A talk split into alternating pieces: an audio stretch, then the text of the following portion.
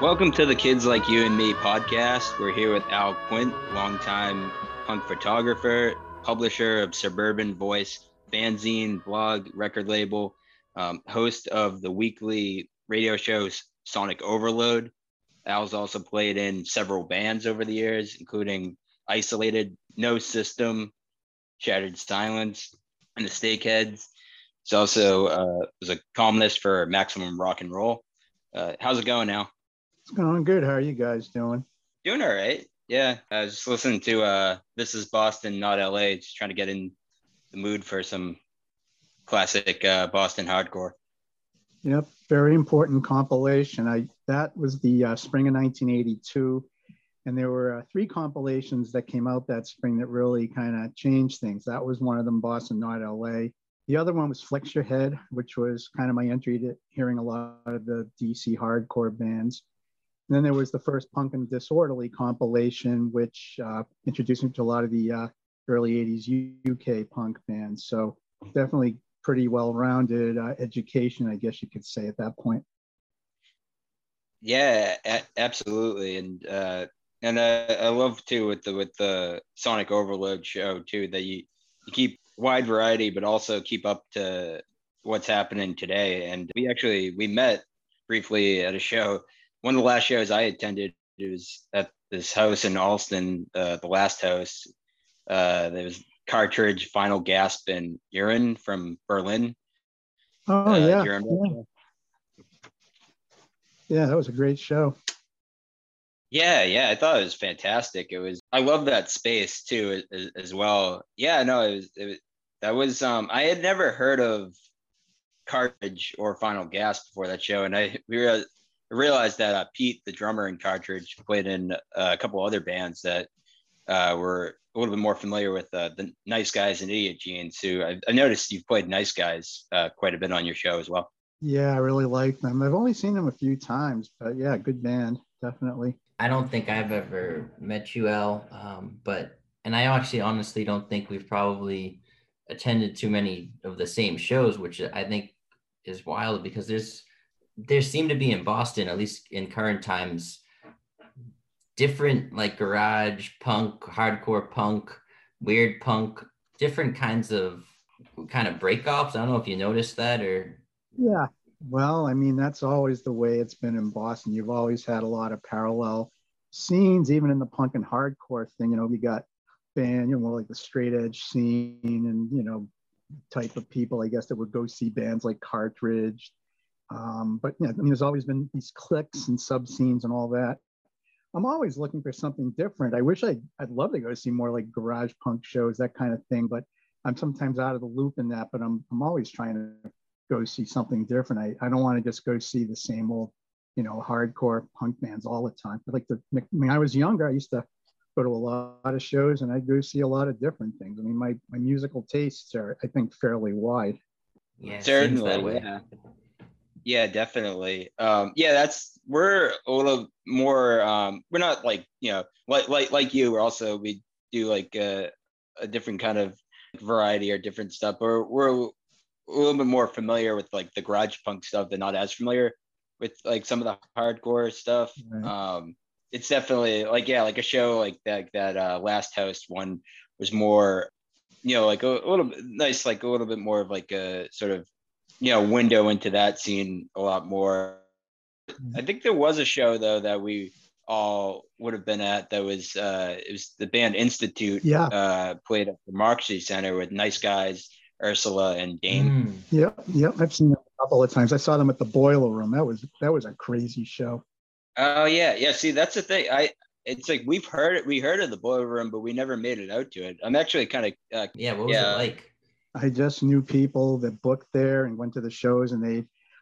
It was great that they stayed open for three years, and one of the reasons they did was they were able to keep the shows on the down low a bit, not sending up Facebook Facebook events or anything like that. It's, I suppose it becomes a little exclusionary because you do have to like the right people, or as uh, someone told me years ago, know the secret uh, handshake. I found yeah. out through flyers and just talking to people I knew. Uh, yeah, I mean, it was a great venue, and, and in terms of they had I saw bands from all over the world there, and it, it wasn't always you know the same types of bands on on each show. They'd mix it up a little bit, um, but it, it, was a very well run space. I mean, they knew what they were doing, and um, there I don't ever recall seeing like any fights or major altercations. I remember one time there was a guy who wasn't a regular that was like crashing into people and getting a little too aggressive, and uh, four of the guys took him outside. I'm like, oh, they're going to beat the crap out of him. Turns out they took him outside, basically scolded him and let him back in.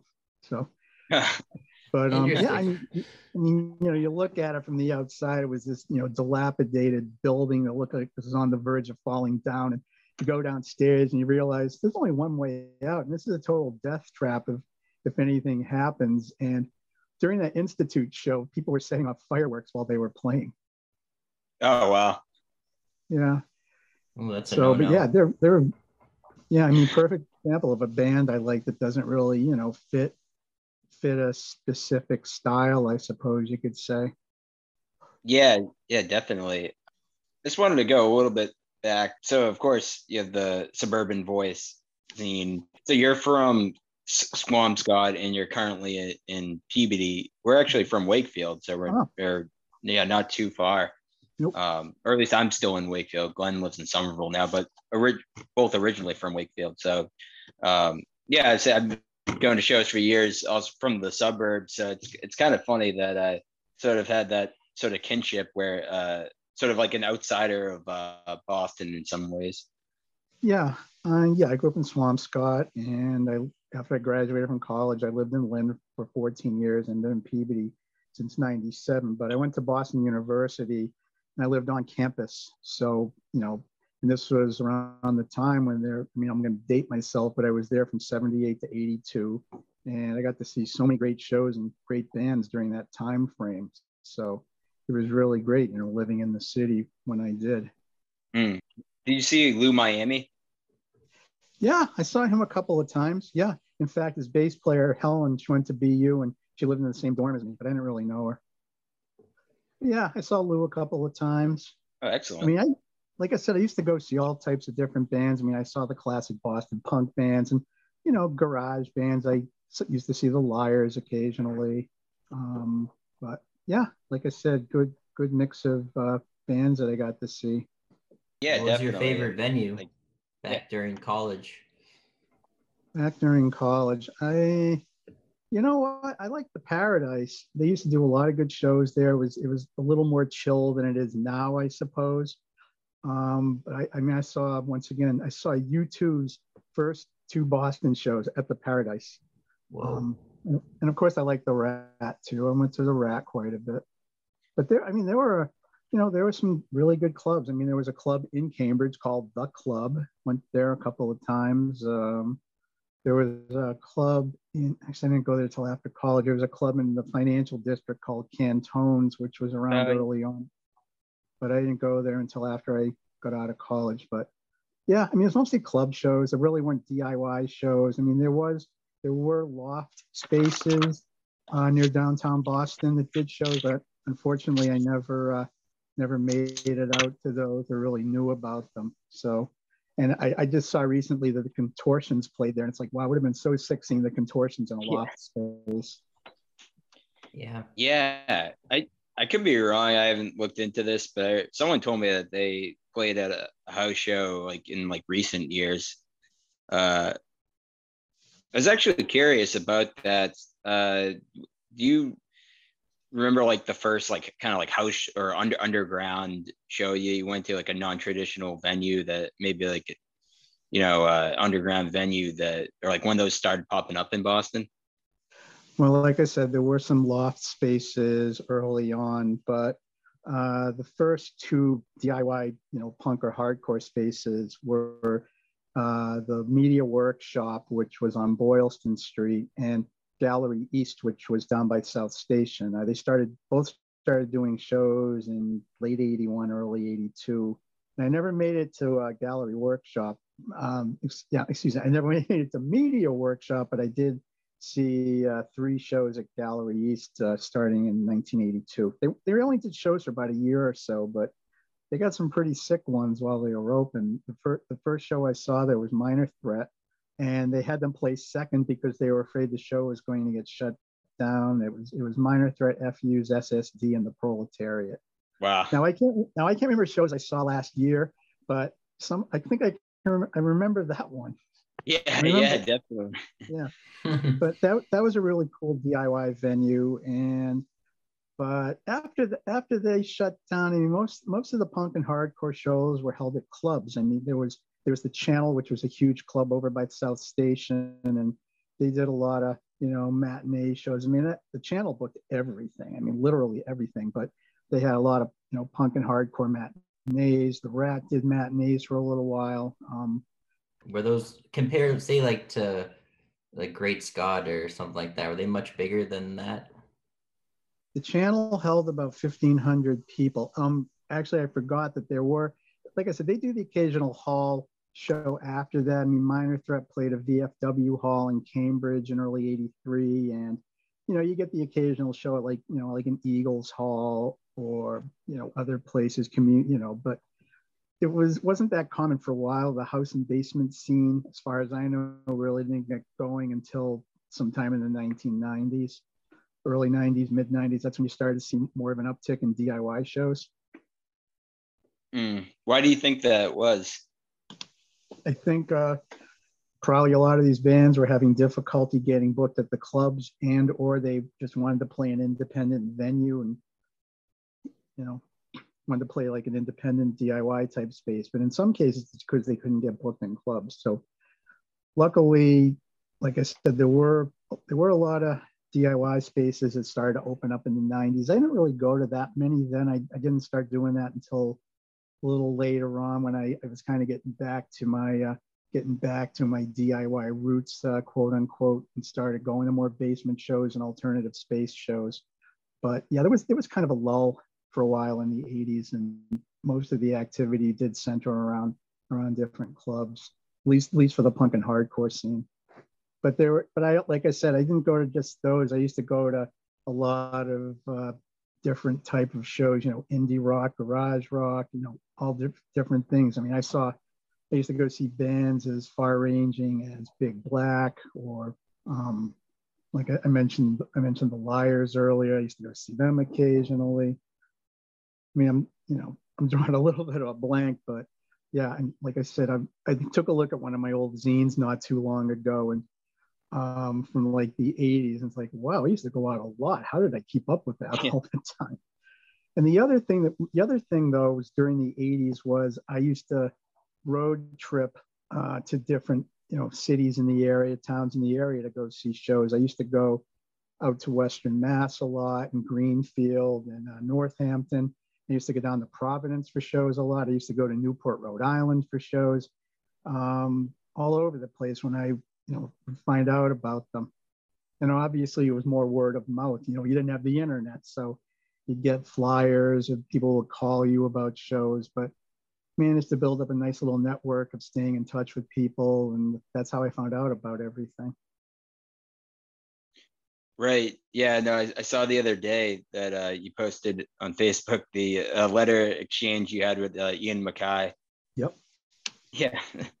I got one That's... from Rollins too. After I oh, saw wow. Black Flag, after I saw Black Flag for the first time, I decided to drop Henry a message, and uh, he wrote me back, you know, pretty quickly. I'd asked him about um about maybe getting a getting a Black Flag pin but he said they didn't have any. But he sent me a nice, nice, uh, you know, letter, and it's tucked inside my copy of Damaged. Oh wow! Uh, where, I mean, uh, where, uh, and, uh, when do you see them? Black Flag. December of '81. That was the first. I, mean, I only got to see them with with Rollins. I never saw them with any of the other lineups. Unfortunately, I, and I had the chance too because they played here before before Rollins joined, but I got to see them a bunch of times with him, but I didn't see them before late 81. But believe me, I'm not complaining about that. Yeah, yeah, yeah. December 81. That must have been right when uh, Damage came out then. Yeah, it was just about the exact time when it came out. Yeah, yeah. 81, 81 was a great year for shows. Mean, I, I've written about this how it was pretty much like a transitional year for a lot of things. You know, bands putting out groundbreaking albums, me getting more into like, you know, more of the hardcore stuff. But I mean, during that year, I saw I got to see bands like The Jam and Killing Joke and Black Flag, and I even saw Judas Priest and Iron Maiden at the Orpheum. You know, a lot, lot of variety of things I got to see that year. Sure. Because there was no social media or, you know, more instant connections, like writing letters to someone nowadays seems wild, but was that that wasn't like out of the ordinary in terms of fandom back then?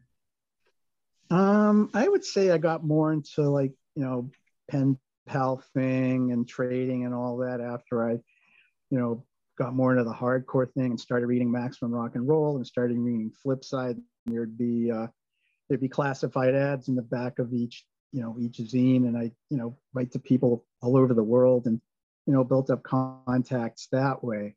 Um, but in terms of finding out about stuff locally, you know, in those in those pre-internet dark ages, I mean, Boston Boston had a you know pretty good alternative press. I mean, they had the Boston Phoenix, which had an excellent you know clubs listing and you also relied a lot on college radio too. I'm, you know, the like WMBR, WERS, WZBC. I mean, they had they had shows that specialized in hardcore, but and punk, you know, different things as well. And they'd have concert reports, and that's how I'd find out about things. So, you know, radio, press, uh, you know, word of mouth. That's how that's how you kept in the loop with with things.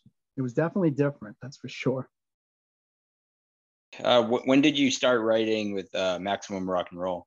Well, I started doing my own zine in Right. Yeah. August of 82. It was originally called Suburban Punk. I did it.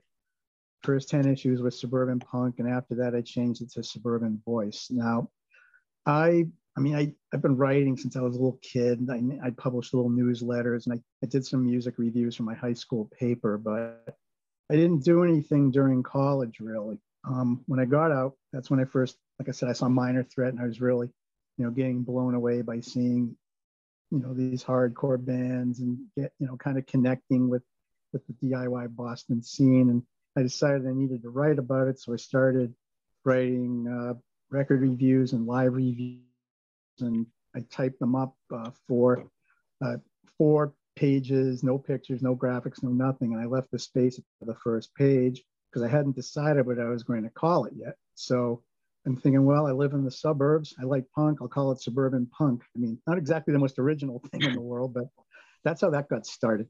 Uh, in terms of MRNR, I mean, I've pretty much read it since day one. And um, shortly after that, um, band called Siege asked me to write write an intro for an article or an interview that was appearing in MRNR. So I did that for them, and that's how I connected with them. And I sent them my zine for review, and then I started doing the Boston Scene Report. Um, did that for quite a while, and you know different articles as well. And got to know those people. I, I stayed at Maximum Rock and Roll House a few times. Um, so you know that's how I got to know them. And in, what's a scene report? What's a scene report? Oh, Sure, that's how I find you see. Oh, yeah, oh, that's well. I mean, MRNR was a you know say what you will about it. Some people had real problems with it because of their political agenda or whatever, but they had people writing in from all over the country and overseas telling talking about what's going on in their local scenes you know writing about bands and records and, and fanzines and all that and you had people from different like i said you know correspondents from all over the all over the us and then you know overseas. And that's how i found out about a lot of you know bands outside of my area. And you Hmm. know i what i would do sometimes if something interested me or you know a band caught my eye or whatever i'd you know send them off a zine saying hey could you send me a copy of your record and trade? And people are really amenable to doing that. And like i said you know i was able to build up a really good network of pen pals and people from overseas and i started trading you know records and zines with people from finland and italy and sweden and awesome. australia. And that's how i built up my col- that's how i built up my collection of you know of uh, foreign hardcore stuff. Mhm. but yeah i mean it was it was a community and you know you had to put some put some effort into it to uh, connect with people. It's like you guys have it so good now. And believe me i, I love the internet. I love the instant availability of information and being able to find out about bands but i'll tell you when i was when i was younger and i was working at a bank at a job i really hated there wasn't anything better than coming home at the end of the day and finding a bunch of packages by my mailbox for me to check out. You know, kind of kept me going there. But yeah, that's really awesome. But, yeah. As opposed to like now, someone can just be on their phone or something at work and keep up with, you know, correspond with others or read stuff. Seems like it's more casual. Yeah. I guess it does make life easier. You know, I do my radio show and I I do play a lot of vinyl and CDs, but I also play MP3s and I'm always, you know, trying to find bands through various websites or Bandcamp or, you know, YouTube, things like that. And that's how I, you know, find out about a lot of a lot of different things. Sometimes people, you know, I look at other people's Facebook pages and they'll post bands that I want to check out. So I'm always looking for something different. But back then, like I said, Boston had really good college radio, and I would uh, set up my tape recorder when I, you know, when I heard a song I liked, I'd start taping it. And I still have all of those mixtapes too. But yeah, I mean, it's different. Like I said, I like, you know, I like the instant gratification aspect of it. The avail- easy availability information is great, but I kind of miss the old. I kind of miss doing it the old way too. So you could record a mixtape off of the radio what I would do is you know, listen to different shows, and I would have I'd have my tape tape deck all set up, and um, you know usually a you know punk or hardcore show I'd want to tape all of the all of the songs. So you know I'd start taping, and if it you know got a few you know got into the song a little bit and I didn't like it, I'd stop recording, back it up to where I had it, and then you know the next song comes on, I start recording that. So I guess you know kind of DIY mixtapes and I couldn't afford to buy like every record that came out, so I was relying on my tapes a lot to get my music.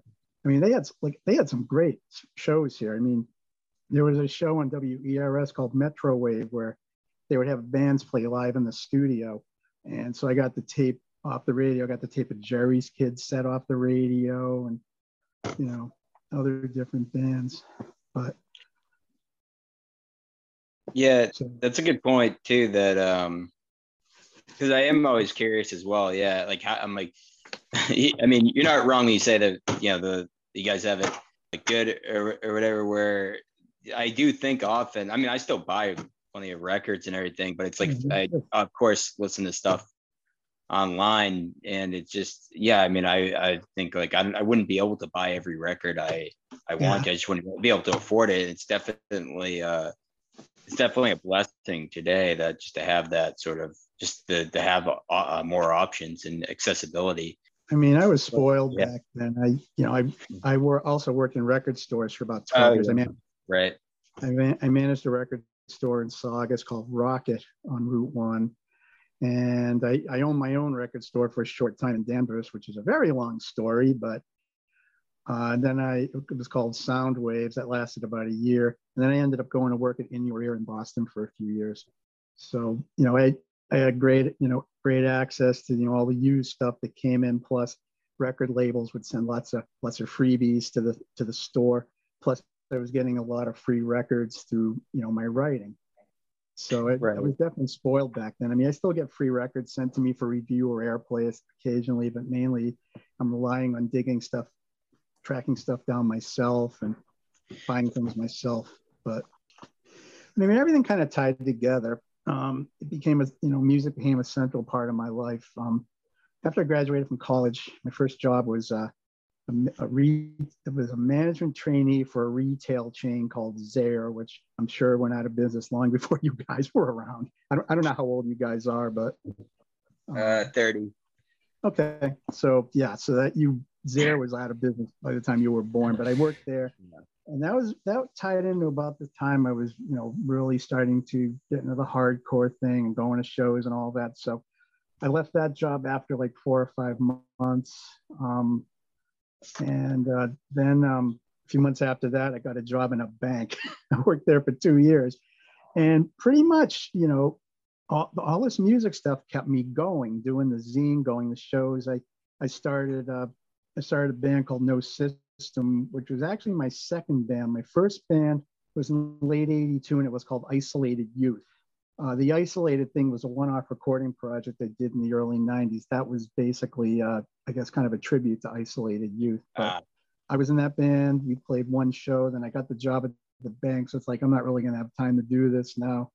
But then I started No System in '84. Did that till '86, and did Shattered Silence uh, like 87, uh, 89, and we did a couple of reunions, and then we played a bunch of shows about six years ago now. And we've talked about doing another reunion, but I mean, you know, all of my projects tied together, the writing, going to shows, you know, doing my own photography later on. I pretty much started doing my all, all of my own photography for the zine in the mid 90s. But I had some great photographers contributing stuff. I, I saw you interview JJ Gonson. And oh yeah, yeah, we just she, had her on she's a great photographer. She um, used to contribute a lot of really good stuff to my zine. I don't know if you talked about her photography career, but she's really good at it. Yeah, we didn't get as much into photography with her in in that um, episode, but I I have looked at a, a lot of her photographs and just stuff over over the years. It, it is just amazing, and she's been able to capture a lot of great uh, bands live. Yeah. The thing I liked, I saw one of her photo exhibits a few years ago. And one of the things I liked was it wasn't just the bands; it was like a lot of photo shots and reaction shots, and right. It kind of gave it, it kind of gave you a feel of uh, that it wasn't just the bands; it was uh, more of a communal experience, I guess. That was definitely applicable to the punk and hardcore scene. How do you explain yeah, that to normal a, people? Not normal people, but like say if your fellow people at, at the bank or people that are wondering what the hell is this guy doing? Uh, i'm sure you've met a lot of people like that over the years that might not get it. Do you have yeah. any succinct way that you kind of explain your passion for such a not really well, mainstream mean, thing? will, yeah i mean if, um, if, people are willing to listen to it. I mean when i worked at the bank I, you know i'd, I'd bring mr and r and I'd, I'd, be sitting in the uh, sitting in the lunchroom reading a magazine and wondering if any of the bank officers, uh, you know, saw what I was reading there. But generally, I got along with my coworkers fine, and they they kind of got work. They kind of got it. You know, I was a big music fan. You know, the music I was into was kind of weird, but they didn't. I didn't really feel like I got looked down on or anything.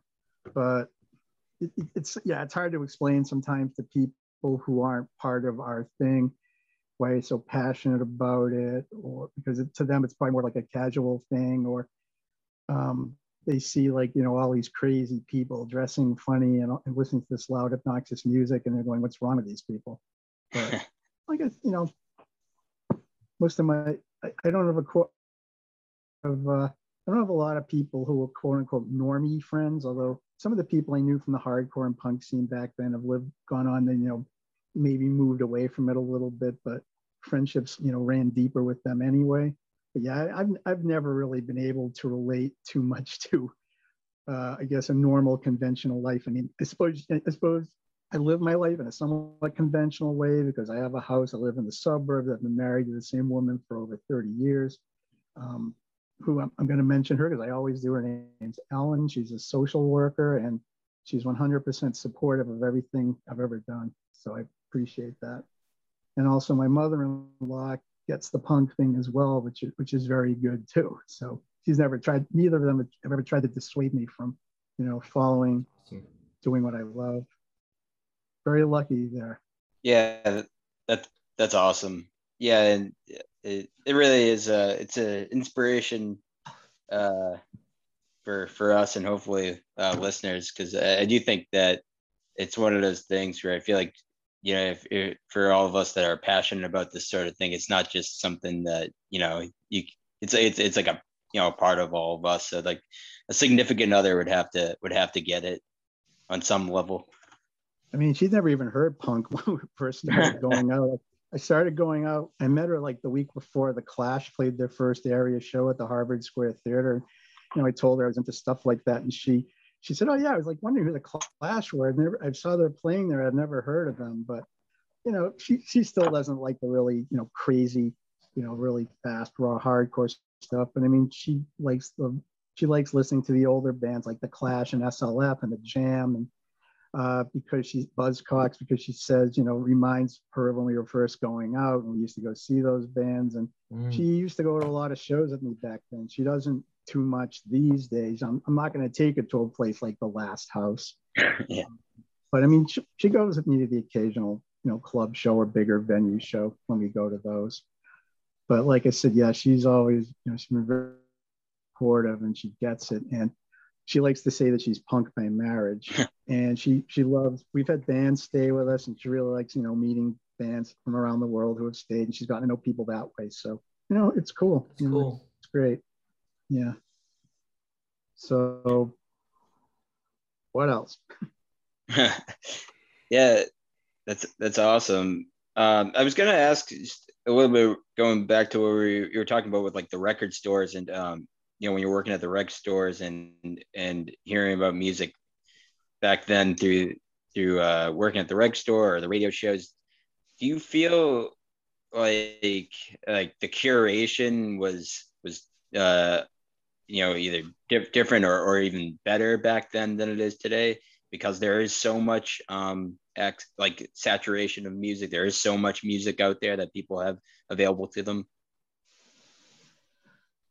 well, like I said, it was different. You know, certainly, yeah. People would hear stuff on the radio and they'd come in and you know, hey, do you have this? But uh, this first store I worked at, which was Rockit, uh, R O C K I T. I mean, I was a customer there. I started going there in '81. I found out about that show from a radio show that was on a an AM station, believe it or not, from Lynn called WLYN, which which later became WFNX.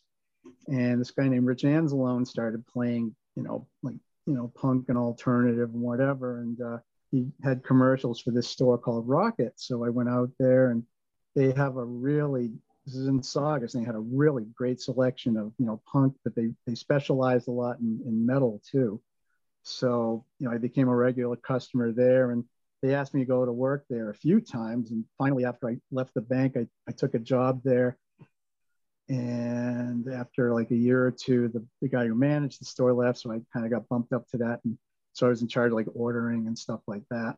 But it, it was, uh, yeah, I, I mean, you know, we did pretty well. Record stores did well then.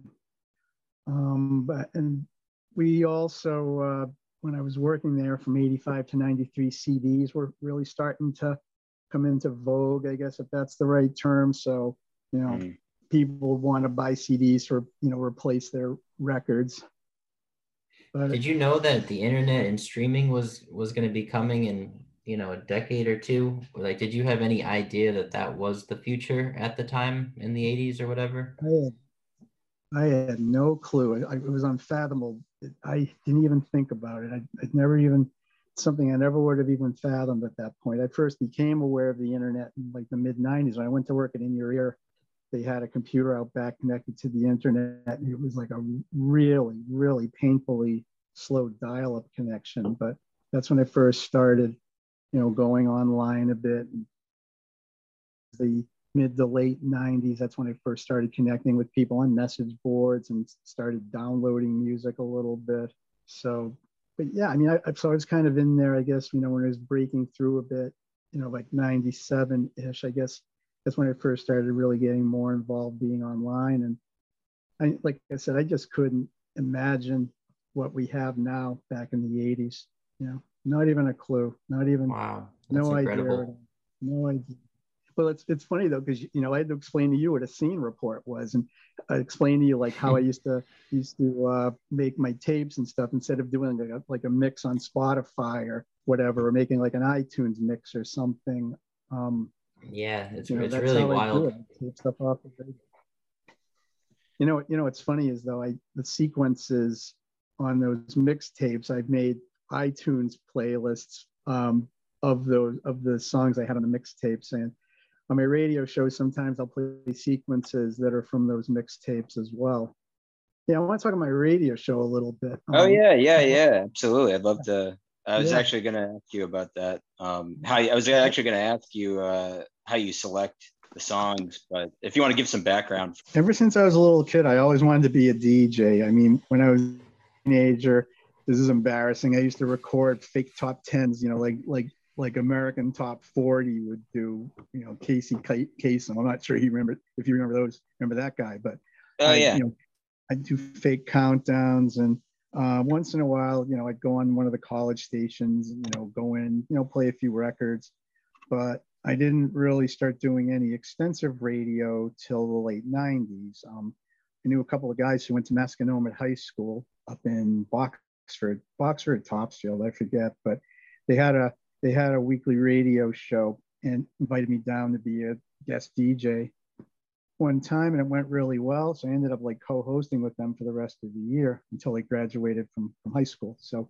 some months after that, you know, I still wanted to do radio, and I ran into a guy who told me that there was a community station starting in Allston called Allston Brighton Free Radio.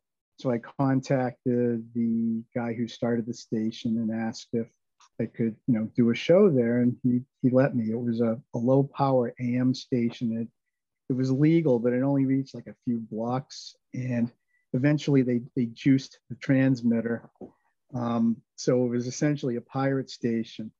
But my show was originally called Inflammable Material, and since I have difficulty pronouncing that word, I changed the name to Sonic Overload, which is a little bit easier to pronounce. so did the show there for five years. The station closed, and then I bought some DJ gear, and I've been doing it from my house ever since. So yeah, I mean, it's something. I mean, I still do writing. I, I my last print issue was in 2003. I still do it as a blog, but I mean, the radio show has become pretty much my my main project. I guess you could say. Oh yeah, I guess I I love the radio show. I listen to it every week, and it really has been a great resource for me for um, all different kind of bands, just like past and present. Um, yeah, yeah, it's it, there really is a lot of variety. Kind of like going back to what we said at the beginning, where um, to anyone like listening, you you know on on Al's show, you you can really hear um, you know you might hear like unnatural acts, and then you might hear like you know the latest from uh, Dame or like uh, Sweeping Promises or something. Just all you know these bands that are from you know just today. You know they could be putting out a record this week, or you you, you even you've thrown in some like 60s and like late 60s garage stuff or some um you know 70s stuff and yeah. and all different genres uh, or, or, no i shouldn't say all different genres but within like the sort of like no. you say the punk garage hardcore stuff a lot of yeah, a lot of different stuff. I mean, I've been listening to music since the '60s when I was a little kid. Yeah, I started getting records when I was like four or five years old,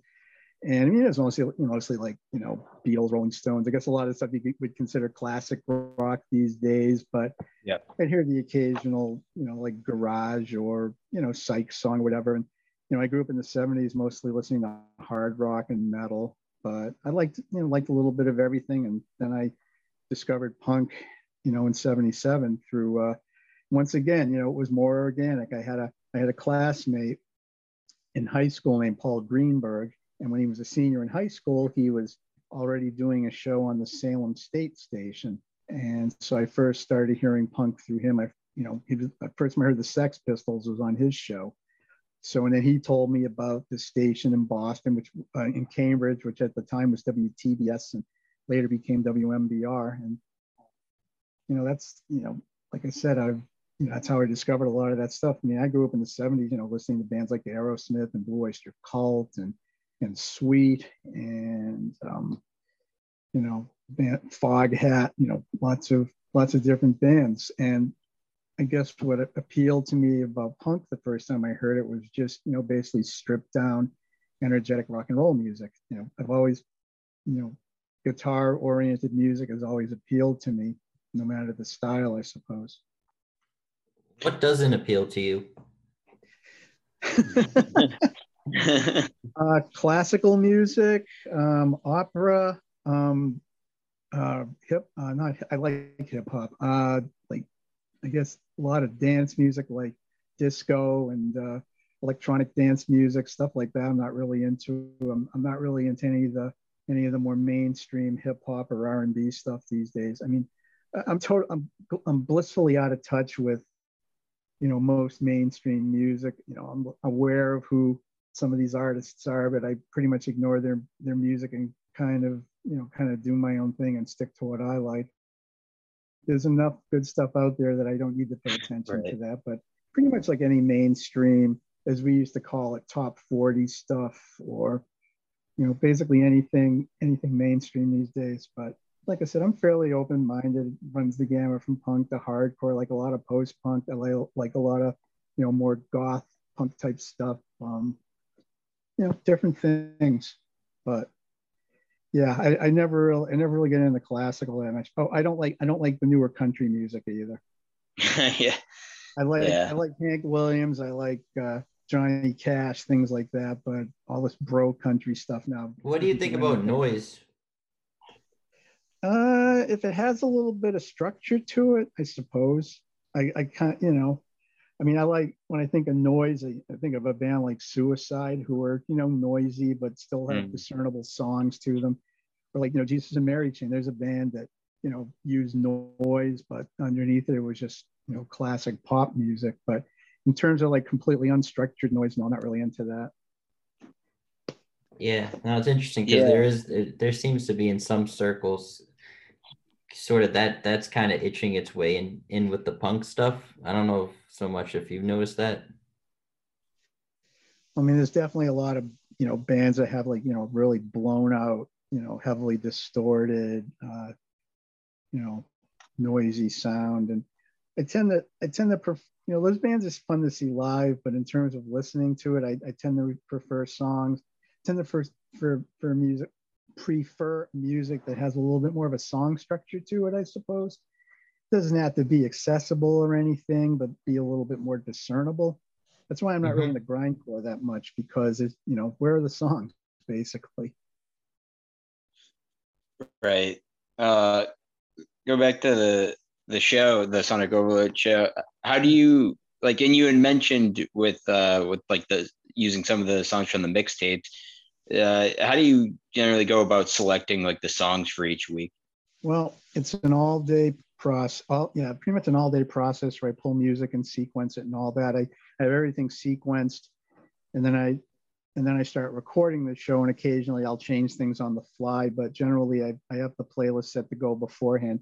In terms of picking it, I'm always, you know, I'm always, uh, you know, writing stuff down during the week as I think about it.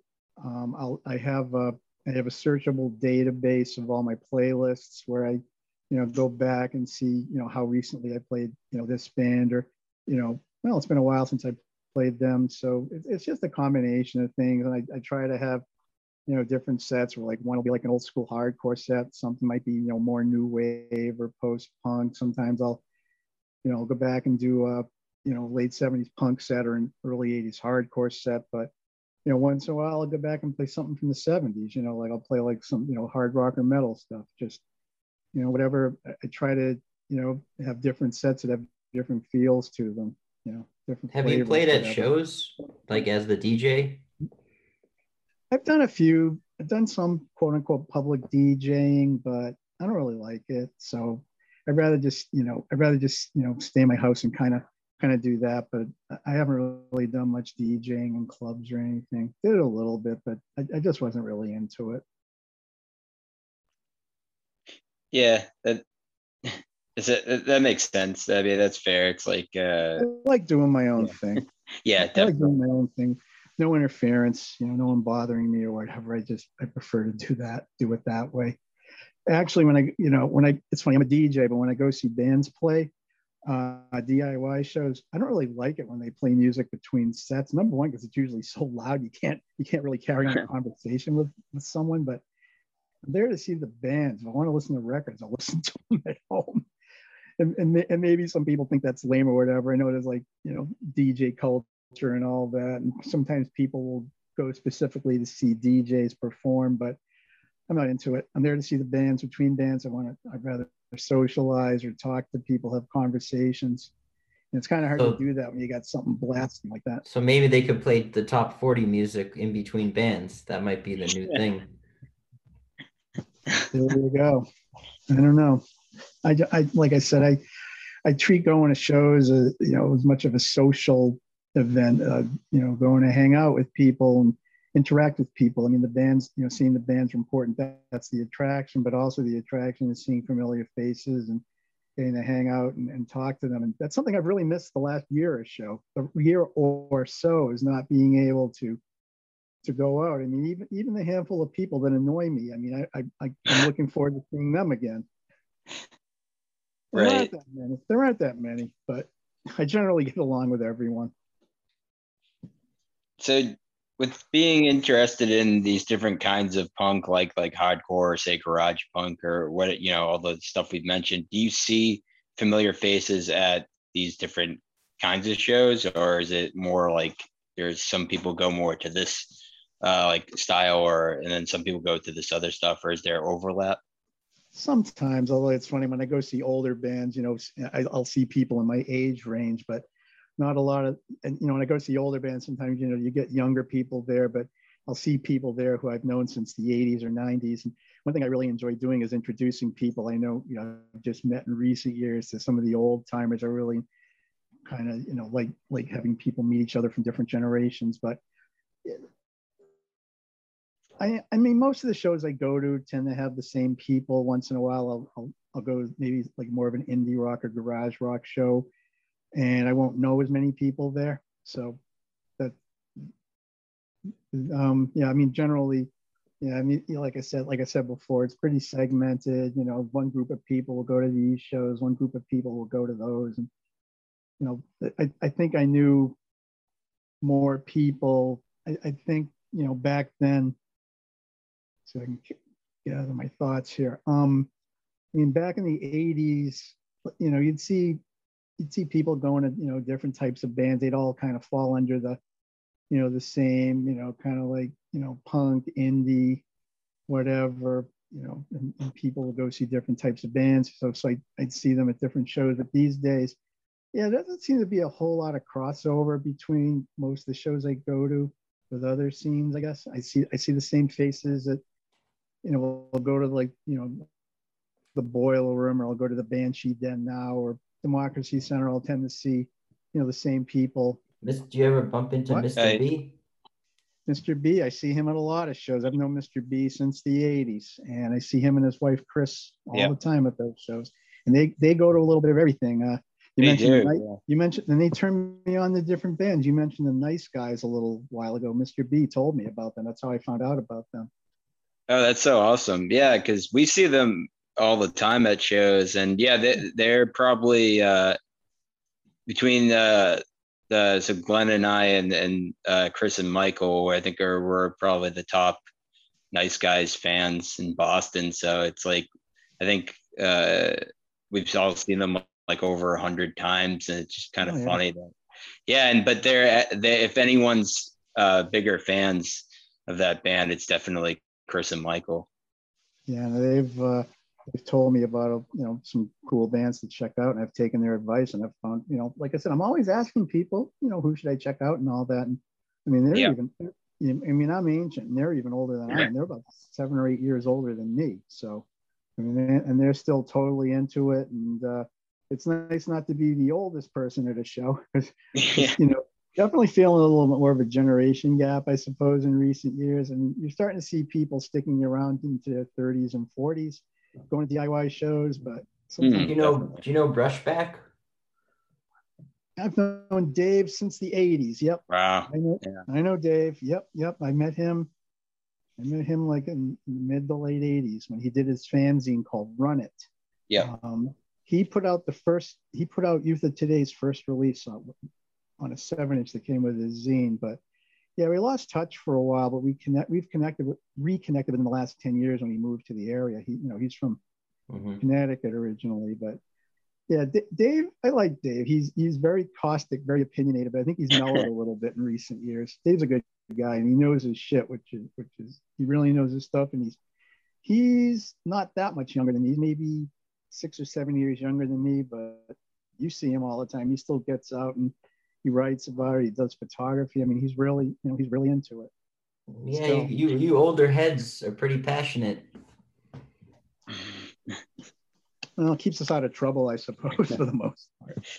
I mean, I sometimes maybe I feel a little bit, um, I don't know what's the term. I, I, I'm starting maybe to feel a little bit where I wonder, like, how people might perceive me, like who's who's this creepy old? Is this guy like a creeper? Is he here to, you know, try to scam on younger girls or whatever? And you know, so I just um, but I'm just there to see the bands. If anyone has a problem, I have a tough shit. But most people, most people have been very accepting and very friendly. I mean, I still still enjoy going to those shows, and you know, I know many many generations of people through the years you know, I'm thinking now, like some of the people I've seen, you know, there are people that it's like, wow, I've known them for like 15, 20 years now, and it doesn't seem that long. And people are sticking around for the, for the long haul. I just wonder sometimes if people know, you know, know about my zine or ever saw my zine because I realized that the last issue came out 18 years ago and you know, yeah. these kids were probably not born or were probably in grade school. You need business it, cards. It's funny. I got it. I used to have business cards. I don't have them anymore. Now I just give them my website. Right. You know, or don't don't even hand them out. Just drop them on the floor. It's better. There you go. But but, but that's littering. Somebody will have to clean up. You know, respect sure. the space. I mean, come on. You know, it, it's funny though. I got a reality check. Uh, went to a show a couple of years ago, and um, the, the band the band covered um, covered a band what were they called? Uh, Mock, Mock Execution, I think was the name of the band. And they covered a band called 86 Mentality, who were around in the mid 2000s. And after they played, after they played, I went up and said, "Wow, awesome! You covered that song. Did you ever get to see them?" They said, "No, it was a little before our time." And they broke up in 2008. I'm going before your time. It's like, yeah, I mean, if these guys were, you know, let's say 23 years old, that means in that means in 2008 they were probably like 12 or whatever so yeah i guess it's like i said sometimes i just lose track of it or don't realize how long it's been. Right. Yeah. Yeah definitely. I, I think um i'm already starting to do that as well to sort of lose track of stuff. I mean it just it just becomes just too many bands too. Too much year years that you start to forget just like what I don't know what the time frames are, but uh, I don't. It's weird. Maybe and maybe this is more because like like the garage punk stuff we go to, but I feel like we don't see as many like younger kids. Are there more like kids in high school and like teenage bands in, in the hardcore scene? I guess. Um, yeah, probably skews younger. Like I said, I wish I listen when things get going again and there are like garage punk shows and things like that, you know, let me know about them. Oh, absolutely. Would love, absolutely love to. And, like and likewise, yeah. It's like you um, mentioned like, that dance. Yeah. You mentioned that. I'm sorry, go ahead. Oh, oh I was just going to say, and likewise, um, I'm not as um, well acquainted with hard, like hardcore stuff. And yeah, we don't I, know I kind of much. Um, so I mean, I kind of have always, even from your show, where it's like mixed stuff, where there I'll hear a band and I'm not as big into it, but then I hear like something like uh, Vanilla Poppers, and I'm like, oh, this band is sick. You know, see, that's the kind of um, stuff I like. I mean, I like, yeah, you know, I wish I could see more bands like that. You know, like a lot of the Australian bands, like Vanilla Pop. Vanilla Poppers were U.S. based band, but the singer lives in Australia now. But right, right, right. I mean, bands like Ubik or uh, um, Cold Meat. You know, I, would love to see them come over here. They're doing, you know, like a little bit more of like garagey type stuff. I mean, that's I love that stuff. I mean, you listen to my radio show, you probably you probably hear more of that kind of stuff than the straight hardcore because I, I, can't just play like you know sure. two hours of straight hardcore. I usually mm-hmm. just play mm-hmm. like maybe one or two sets of it. You know, it's funny you mentioned Sweeping Promises earlier. I had never heard of them. I, I found out because their their label sent me the record to review, and I'm oh, looking. Oh, yeah.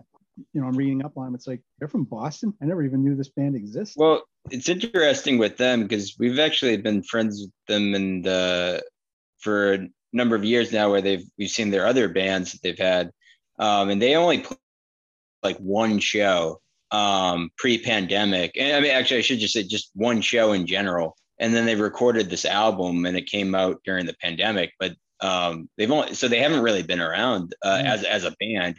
The members themselves have been in other bands, um, like this band called Silk uh, blah blah, Splitting Image. But uh, so yeah, but uh, sweeping as a band, uh, yeah, you yeah you wouldn't have seen them, I guess, because hmm. um, they only played once.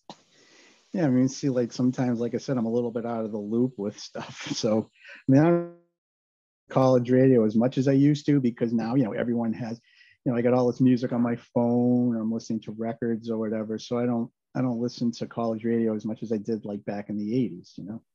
And I'm sure some of those bands get played on the college show, so I'm not really as, but I'm not really as familiar with them. So, right. Like, like I said, I'm always looking for different stuff, and I find out about it in different ways, and that's how I found out about it from them. The record labels, they're on Feel It Records, I think, and yeah, they send me all their stuff, and some of it I like, some of it I don't like. But the, the cool thing with that label is they're very eclectic in what they put out. Yeah, yeah, definitely. Um, oh, what was that band? Uh, I really liked. The, I can't, I can't think of the name, but there was something you play a lot from Feel It, but I'm, I, I can't think of it. It's like the graphics on the album kind of looked like a like '90s video game or something. Oh, and, freak, freak Genes, I think. Yeah, that was it. That's it. I really like that album. Yeah. But I heard about them from uh, from Sonic Overload, and wow, cool. Yeah, I mean that's a bunch of stuff. I could go on. I mean, the there's so many bands I've discovered from Sonic Overload. You're more uh, influential uh, than WMBR's yeah. Breakfast of Champions. yeah. Well, that's cool. I mean, but yeah. there've been, uh, I mean, Late Risers Club still going strong, and I, I, mean, Joni Lindstrom, who DJs on there. I mean, she's been DJing since the since the late '80s. I mean, she's you know, so there's still some. I, I, listen to her show once in a once in a while, but yeah, I, I appreciate you saying that. I mean, it's real. That, that's one of the reasons you know since the beginning. You know, tell people about bands that I'm into. Try to expose people to you know different bands, different music. All of my projects have have uh, emphasized that, um, and it, it, I really love it when people say, "Oh, I never would have heard of that band except you know, I checked them out because your radio show or something you wrote about them, and wow, mm. I love this band out. Thank you. And you know, so cool. I also love, you know, fans will say, you know, thanks for supporting us, thanks for playing us on your radio show, and you know, that's really, really nice as well. Yeah, definitely. Um, yeah, it was a, like, yeah, there's there's so many. Um, one I, really, really like that I hope uh, comes through to the U.S. is band um, Maze from from uh, yeah, uh, Japan. Japan. that's a, I mean, that's a band I just stumbled across on Bandcamp one day, I think. And yeah, since I heard that first demo, I've been a fan. And I, I was a little disappointed with the 12 inch. I thought it was a little too cutesy sounding, but everything else they've done has been really good. And yeah, yeah, they were in the U. They played the U.S. Uh, oh, Fest, yeah. Oh, really? Uh, yeah. Where was that? I'm not sure. I remember. I think they played played some fest a few years ago. They did make it to the states for a show. Hmm. Okay. yeah, I, I, mean, I love I love seeing bands from overseas. How desperate are you and to see bands again? It's definitely something I miss. Um, I mean, I'm I'm looking forward to. It. I'm ready to I'm ready to go back to shows. I'm willing, and I'm, but I'm willing to wait until it's safe again. Truth be told, I'd like to be able to go to a show where I don't have to wear a mask, but I'll do it if it's necessary. Yeah, yeah, definitely you know, it, it'll happen. It'll happen in the coming months once more once more people get vaccinated and, and use common sense. And the good thing is the people I know that book shows do have enough common sense not to do anything before it's it's safe. Same with the bands I'm friendly with. They know they're, they're not going to do anything before it's safe. So we're all in the same boat pretty much. Yeah, yeah, definitely. Uh, yeah, so we we always ask everyone uh, when when do you think shows will return? Um, yeah, what, what I think. Uh, what do you think? Real, I think realistically, late summer, early fall. Mm. I'm not sure if it'll be full capacity. I'm not sure if people would be uh, uncomfortable doing quote unquote illegal shows, i.e., in basement spaces, things right. like that. Because um, that could very easily turn into a disaster and get down very, very quickly. But I think things will gradually reopen. Yeah, I think yeah, so it's too. Not, it's not um, too far away, it seems. I hope so. I think my last show was four, you know, almost 14, no, 13 months now. And the last band I saw was Pandemics. Right. Yeah. Yeah. That's yeah, that's wild. And they've been yeah. around for a while, right? Yeah, it's funny. I was talking to Tommy, their bass player, a while back, and he thought they were thinking of changing the name. I said, "Don't keep the name. It's cool. You know, you should keep yeah. it. It's punk. It's a punk name. Keep it." That's awesome. Yeah, definitely. The last, did um, you ever um, hear of Adam Green? He was the last person we saw. Uh, no, I haven't actually. Yeah, right, he was so in. You, you haven't heard them all. Yeah, yeah, yeah. yeah. You stumped me. He's How in the moldy. No, what, what, maybe I've heard. What band was he in? He's in the Moldy Peaches. Okay, them I've heard of. Yeah. Yeah. Um, yeah, that was the last one we yeah, saw. I've heard of them. Yeah. Um, yeah. Uh, I was gonna say.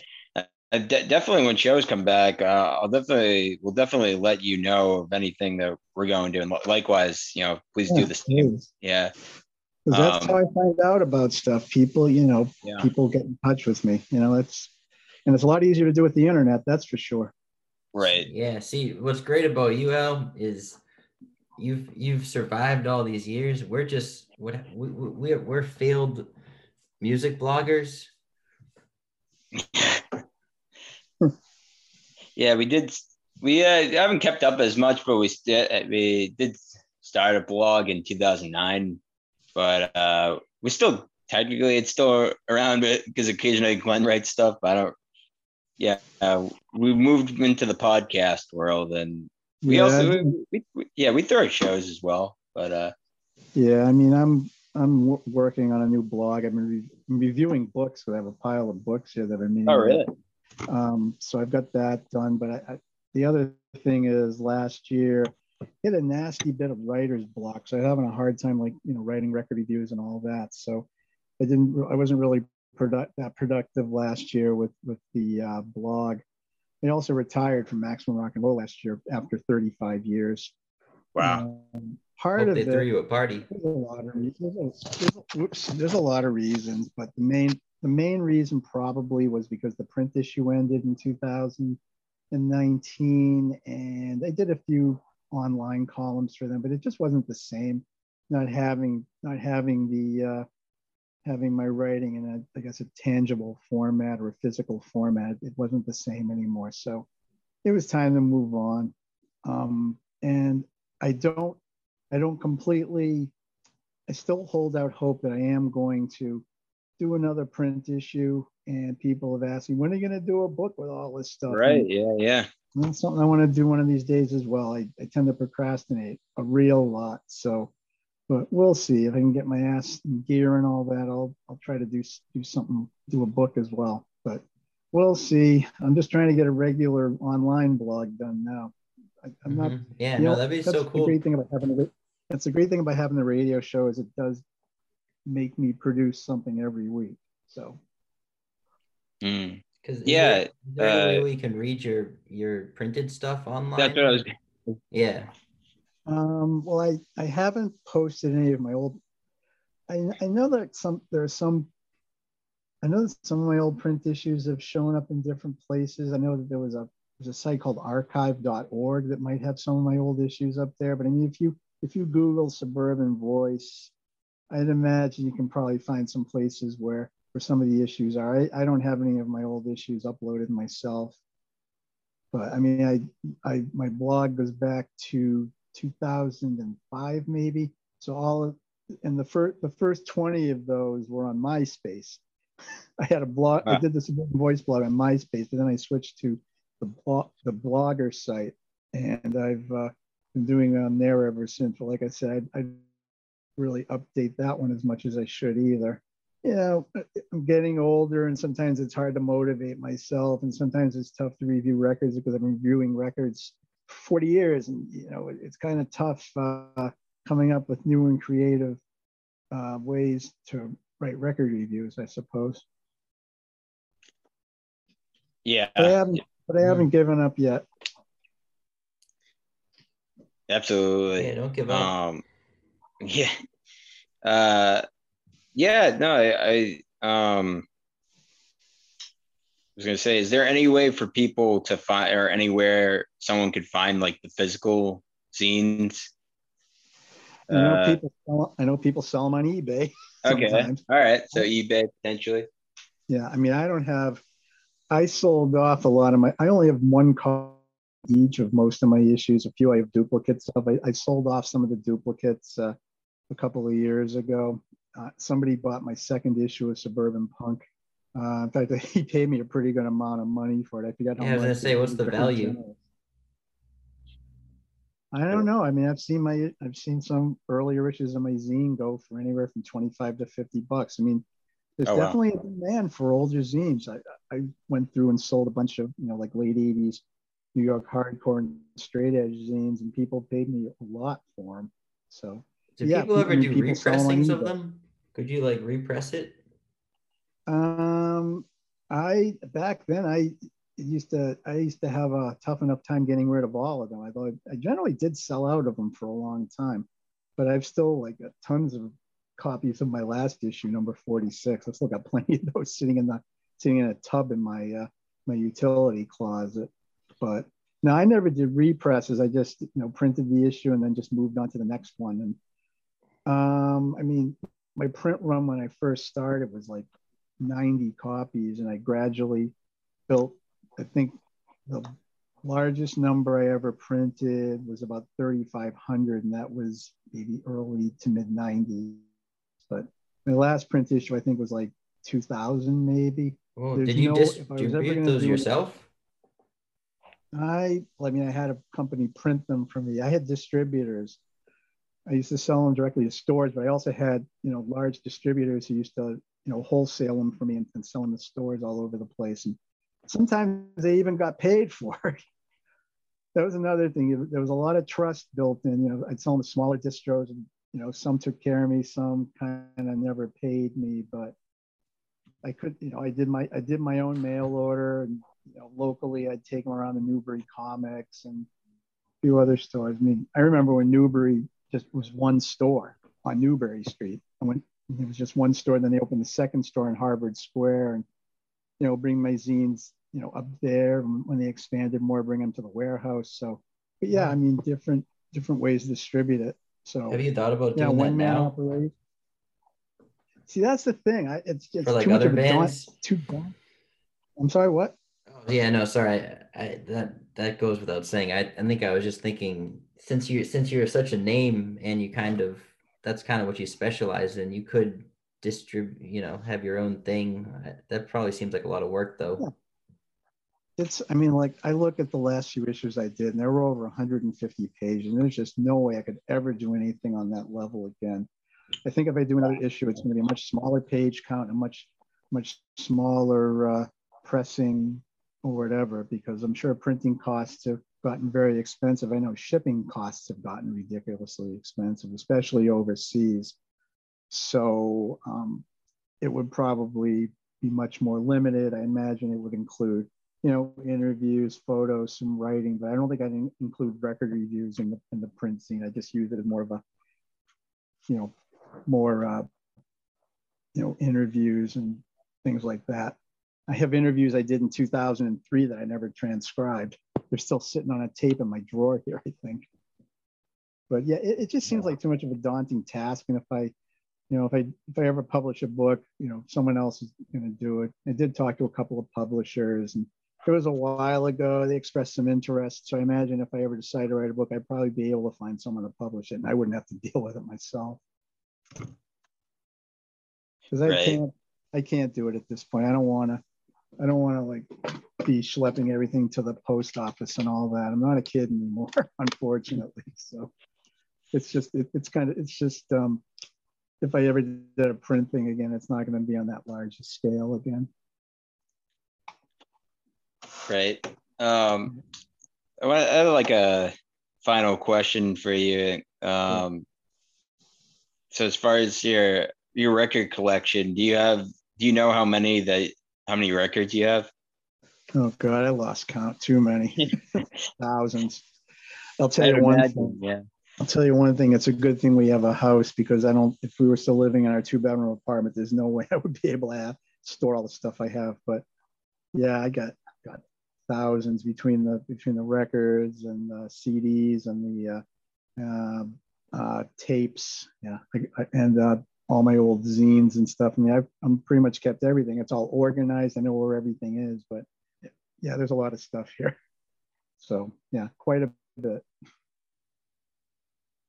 Yeah, no, I saw you in a uh, I forget what the name of it, but it was a documentary. Oh, um, records collecting dust. Yeah. Yeah, yeah. Yeah, that was in my yeah, they they shot that in my record room, quote unquote. Oh wow. Yeah. That was fun. I don't usually, I'll be honest, I don't usually like doing interviews that much because I, I have difficulty collecting my thoughts. I also sometimes stutter a little bit, um, especially when they've done like, you know, interviews for movies. I, I haven't really been comfortable, but that one was an exception because I guess it was talking about something I really love talking about, which is records, you know. Been getting record, like I said earlier, I've been getting records since I was four years old. And between that, you know, you know, getting records when I was a kid and working in record stores and writing and all that, I've, you know, accumulated quite a quite a few. Oh, yeah, I'm excited no, for the yep. I'm excited for the Netflix documentary on you. I don't know if that's gonna happen. well, uh, it's been really great, Al. Uh, well, thanks for really, doing this. Yeah, oh, absolutely. I really appreciate you uh, giving us your time and sure. uh, sharing sharing all this uh, amazing stuff with you know from past uh, you know from 82 and and before and all the way up to today. Um anything else you want to you want to add? Uh, i guess just i'll give you my contact info. Uh, website for the radio show is sonicoverload.net my uh, blog is subvox.blogspot.com and my email is suburban voice, excuse me, uh, um, my email is subvox82, S-U-B-V-O-X 82 at gmail.com. So yeah, if you want to get in touch with me, I'm, and I'm also on, I'm on Instagram at, at suburban underscore voice. I think that's everything.